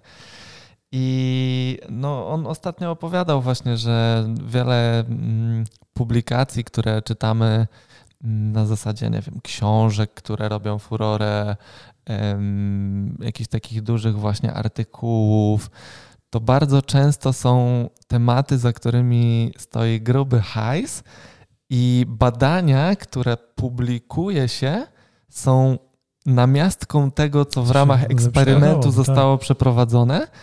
I koniec końców dostajemy tą namiastkę, która no, miała się sprzedać, miała wyjść, nie? A nie zakładamy, że nie zakładamy tego, że po drodze zadziało się coś, nie? To jest jedna rzecz. A druga rzecz, do której chciałem nawiązać, tak odchodząc trochę od badań, a wracając do tematu, który poruszyłeś, Kuba, że tutaj musimy też zawsze w tym kontekście zadać sobie pytanie, czy pacjent z ostrym bólem lędźwiowym, on potrzebuje od nas w tym momencie, w którym ma ostry ból, informacji o tym, że on się ma ruszać o tyle i tyle więcej, że ma nie wiem, zmienić w swoim odżywianiu od teraz to, to i to, czy on potrzebuje od nas bodźca, który da mu zasoby do wyjścia z tego ostrego stanu i przyjęcia zmian związanych z poprawą codziennych nawyków. Więc w perspektywie długoterminowej taka konsultacja oparta o poprawę codziennych nawyków, o zwrócenie uwagi na budowanie świadomości zdrowia u pacjenta, super opcja, nie? Tylko znowu w odpowiednim miejscu. W odpowiednim miejscu.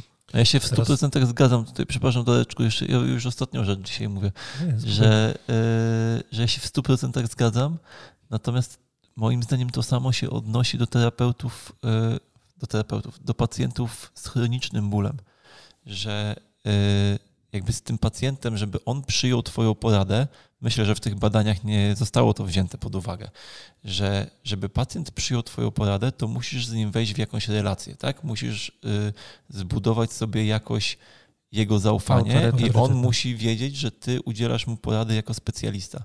I teraz jeżeli pacjent przychodzi do ciebie z bólem i przychodzi do fizjoterapeuty czy osteopaty i spodziewa się, że będziesz mu robił zabieg manualny, bo takie jest jego oczekiwanie, skoro do ciebie przyszedł, bo on jakby myślę, że bardzo mało pacjentów ma taką świadomość, że przyjdzie do mojego gabinetu i dostanie jakąś poradę zdrowotną. Bardziej przychodzą z nastawieniem, że im poustawiam kręgosłup, tak? Więc jeżeli ja z tym pacjentem siądę... Cokolwiek to oznacza. Cokolwiek to oznacza. Dla tych, co nie oglądają wideo, Kuba właśnie zrobił cudzysłów przy słowie poustawiam. No, tak, natomiast no, pacjenci mają takie jakby oczekiwania, tak. Nie? Że ja coś tam będę rękami z nimi robił. I teraz... Myślę, że pacjent, który by przyszedł do mojego gabinetu z oczekiwaniem, że ja będę coś z nim robił, a wyszedłby tylko z poradą bez żadnej terapii, mógłby tą poradę wyrzucić do kubła, bo stwierdziłby, że jakby co ten gość zrobił, nie? Jakby ja przyszedłem jakby po pomoc, dostałem parę porad na temat odżywiania i ruchu, natomiast dalej mnie boli, nie? Jakby mój jakby...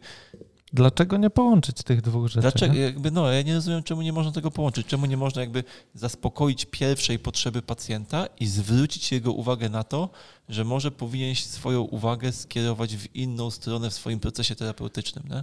No teraz mi się tak na myśl rzuciło coś takiego, że jak były te badania, które przytaczałem, nie? Że pacjenci przewlekli, porada versus manipulacja, to teraz wypadałoby zrobić pacjenci ostrzy, manipulacja versus porada i zobaczyć, czy dobre słowo wtedy pomoże na ból, czy to raczej manipulacja, powiedzmy. Nie? I wtedy można próbować zestawiać z tego jakąś jedną spójną. Ale słuchajcie, to jest też dla mnie ciekawe, że cały zabieg, czy wizyta pacjenta w gabinecie składa się z takiej ilości czynników, które na pacjenta wpływają, że znowu wyjęliśmy z kontekstu tej wizyty trwającą 15 sekund manipulację, tak, i trwającą 5 minut rozmowę z pacjentem na temat jego poprawy na nawyków codziennych, tylko jakby zabraliśmy całą resztę, nie? I no, dobre słowo w przypadku ostrej wizyty pewnie nie pomoże, aczkolwiek no, znowu wracam do tego, dlaczego nie połączyć tych dwóch elementów. Ja mam czasem tak, że jak widzę, że mam z tym pacjentem na grubo do porozmawiania... To polewasz kieliszka. Nie mam. Chociaż nie, jest jakiś alkohol w klinice chyba. Mamy w socjalnym. Tak. Czyli mam alkohol, ale nie używam. Natomiast czasem mam tak, że zaczynam coś mówić i mówię tak, wie pan co, zróbmy tak. Proszę się położyć, ja sobie zacznę pracować i będę do pana mówił. Nie? Jakby, wiesz, bo koniec końców on przyszedł do mnie na zabieg manualny i nie wykluczam, zresztą miałem takich pacjentów, z którymi umawiałem się, że spotkamy się na rozmowę. Natomiast jakby oni wtedy wiedzą, że przychodzą na rozmowę, nie? A nie na zabieg. Bo myślę, że to jakby wjechanie pacjentowi z butami, że ja tu będę z pana teraz jakby edukował, no to też trzeba zbudować do tego tło, nie? No, poza tym tak sobie myślę, że to jest, kurczę, jednak trudne, nie? Bo wchodzimy znowu w pewnym sensie w kompetencje innych specjalistów, bo jak sobie pomyślę na przykład o pacjencie, którego gdzieś tam z mojego gabinetu sobie przywołuję teraz w myślach, pacjenta z dużą insulinoopornością, który przejawia progresujące dolegliwości w różnych obszarach, który od wielu, wielu lat cierpi na epizodyczne bóle głowy, które nie zostały do tej pory dobrze scharakteryzowane, jeśli chodzi o kierunek leczenia. I na pierwszej wizycie dostaję od niego czysto medyczne informacje na temat jego stanu zdrowia i dotychczasowej historii chorobowej.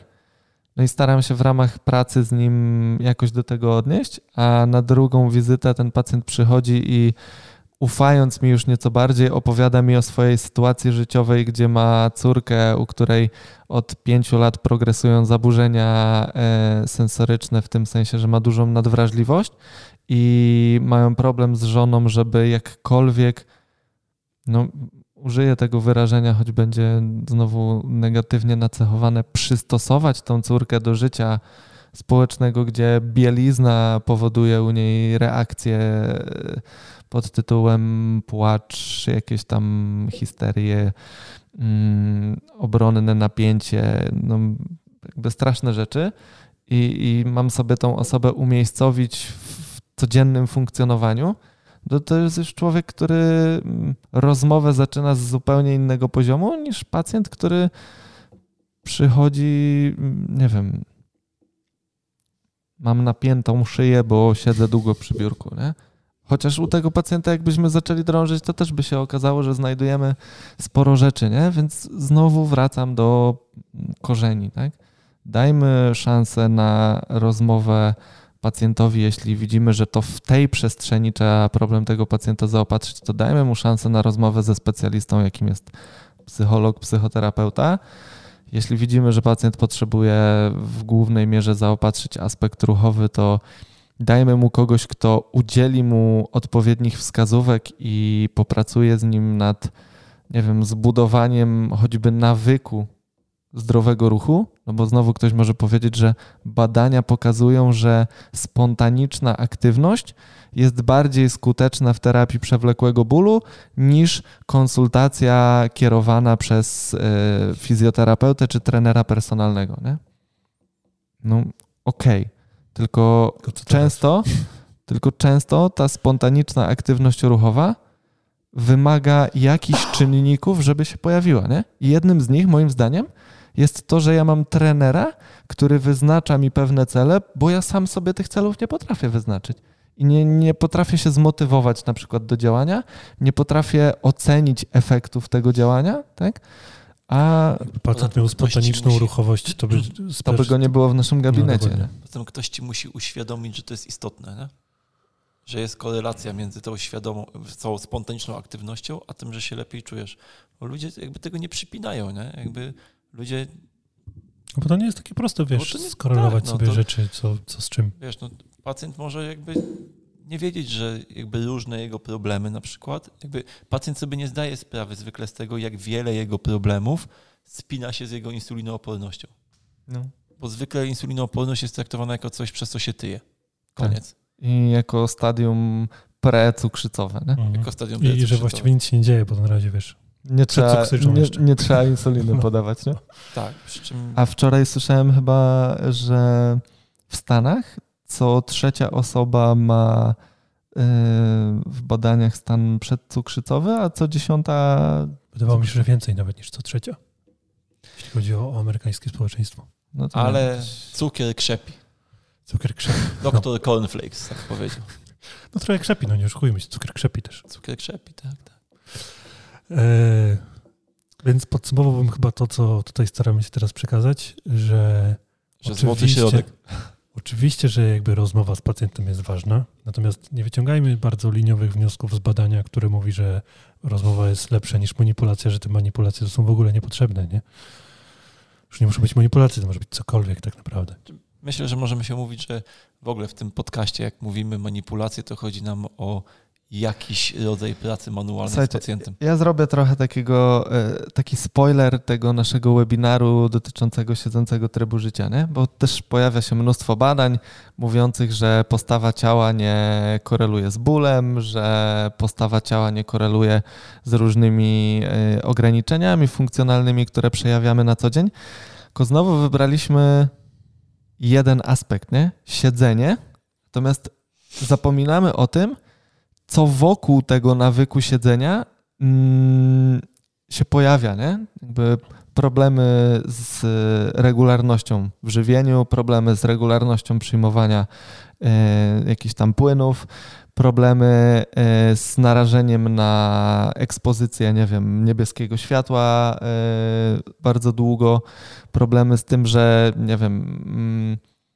siedząc zamkniętym w biurze nie mamy kontaktu z innymi ludźmi. Jakby można by tych czynników wymieniać naprawdę mnóstwo i znowu dla kontry no mamy badania, które pokazują, że osoby żyjące w dobrych relacjach społecznych, mające kontakty społeczne żyją statystycznie dłużej i w lepszym zdrowiu niż te osoby, które takich kontaktów nie mają. Nie?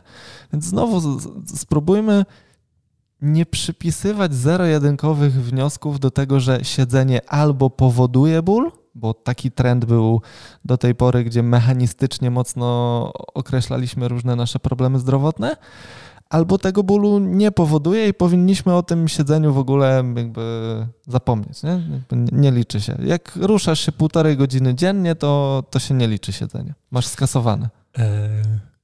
Mnie jeszcze a propos tych badań, które się robi wokół tego siedzenia, to mnie zawsze zastanawia to, okej, wziąłem grupę badanych, którzy siedzą 8 godzin dziennie i teraz muszę wziąć jakąś grupę kontrolną, nie? I w dzisiejszych czasach kogo ja wezmę na tą grupę kontrolną? Bo albo ktoś siedzi 8 godzin dziennie, albo pracuje fizycznie. No to nie jest jakby reprezentatywna grupa kontrolna w tym momencie. Nie? Więc to są naprawdę ciekawe rzeczy. Jak się do tego przysiąść do badań nad siedzeniem, to okazuje się, że tak wydawałoby się łatwy temat do zbadania, robi się mega skomplikowany. To jest to, co kiedyś powiedział Walter, że badania naukowe nie są obiektywne, bo gdyby były obiektywne, to każdy, kto je bierze, powinien móc je przeczytać i zinterpretować. A ja tego argumentu akurat nie lubię, uważam, że jest słaby. Czemu? A ja uważam, że nie, że jeżeli nie masz dość dogłębnej wiedzy na temat tego, jak się projektuje badania naukowe, to bardzo ciężko jest ci je ocenić. Tak, ale wiesz co, ciężko jest mi też ocenić fizykę kwantową, bo nie umiem tego zrobić, a obiektywnie da się pewne rzeczy zbadać, nie? Więc ten argument działa tak połowicznie bardzo. W sensie? Nie zrozumiałem tego, co powiedziałeś. No, jakby ja są rzeczy, które obiektywnie się dzieją, a których ja nie jestem w stanie jakkolwiek zinterpretować. No, więc to, że ktoś jest w stanie coś zinterpretować lub nie, wcale nie jest wyznacznikiem tego, czy coś jest obiektywne, jasne, czy nie. To, że one się dzieją, to nie podlega wątpliwości, tylko to, żebyś ty mógł się odnieść do tego, dlaczego one się dzieją, albo jak. Jeżeli masz badania naukowe, to zobacz, ile tam masz czynników, na których musisz się znać, żeby móc się odnieść do tego, czy te badania, na ile te badania są jakby obiektywne, nie? Czyli na ile musisz jakby wiedzieć, jak się dobiera grupy. Jakby... Kubie, chodzi o badania, a nie o samo zjawisko, bo tak, ty chyba mówisz o zjawisku, że dzieją się obiektywnie jakieś rzeczy. Ale no właśnie dlatego mi chodzi o to, że to, czy ja potrafię coś zinterpretować, czy nie, niekoniecznie musi być wyznacznikiem, czy coś jest obiektywne lub nie.